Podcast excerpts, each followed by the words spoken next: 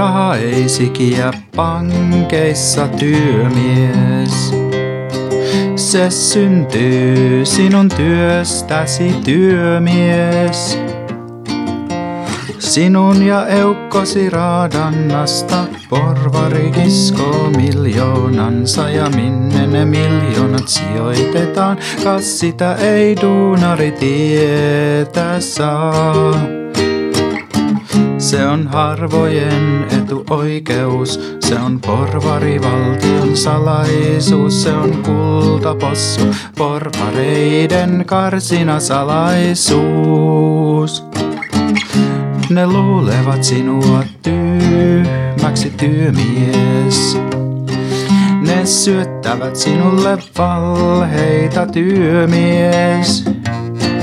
Kun porvari hallitus vakauttaa, sen työmies maksaa palkastaan. Ja kun voitto on valunut porvarin taskuun ja suhdanne äkkiä kääntyy laskuun, hinnat nousevat taivaaseen kuin kirkkoherran ruukoukseen.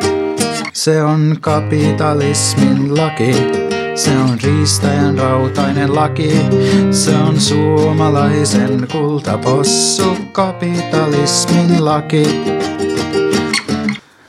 Siinä kuultiin ote meikän lempityöväen laulusta Riistäjän lait, jonka on aikoinaan esittänyt komteatteri. Sellainen pieni huomio täytyy tehdä tästä laulusta, että siinä alussa mukaillaan Karl Marxin lisäarvoteoriaa, kun lauletaan, että – rahaisikin ja pankeissa työmies, se syntyy sinun työstäsi työmies, niin vähän tarkentaen pitäisi ehkä sanoa, että, että raha toki syntyy pankeissa ää, ainakin nykyaikana, niin tota, liikepankit luo rahaa myöntämällä velkaa, mutta arvo sen sijaan ainakin työarvoteorian mukaan syntyy työvä, työväestön työstä.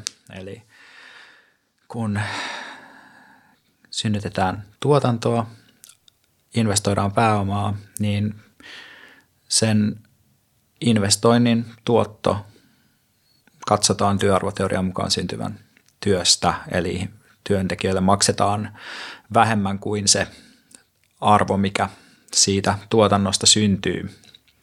Ja tietysti nykyaikana tämä tilanne on kovasti monimutkaistunut, koska aina ei niin kuin arvo välttämättä synny yksiseitteisesti palkkatyön piirissä, vaan arvo syntyy monista heterogeenisistä erilaisista yhteiskunnallisista tekemisistä ja puuhasteluista, mutta että se oleellinen ristiriita kapitalismissa edelleen paikannetaan siihen, että meillä on joukko yhteisiä varantoja, yhteistä kieltä, yhteisiä resursseja, mutta sitten se niistä synnytettävä arvo kuitenkin päätyy lopulta vaan harvoille yksityisen voiton tavoittelijoille.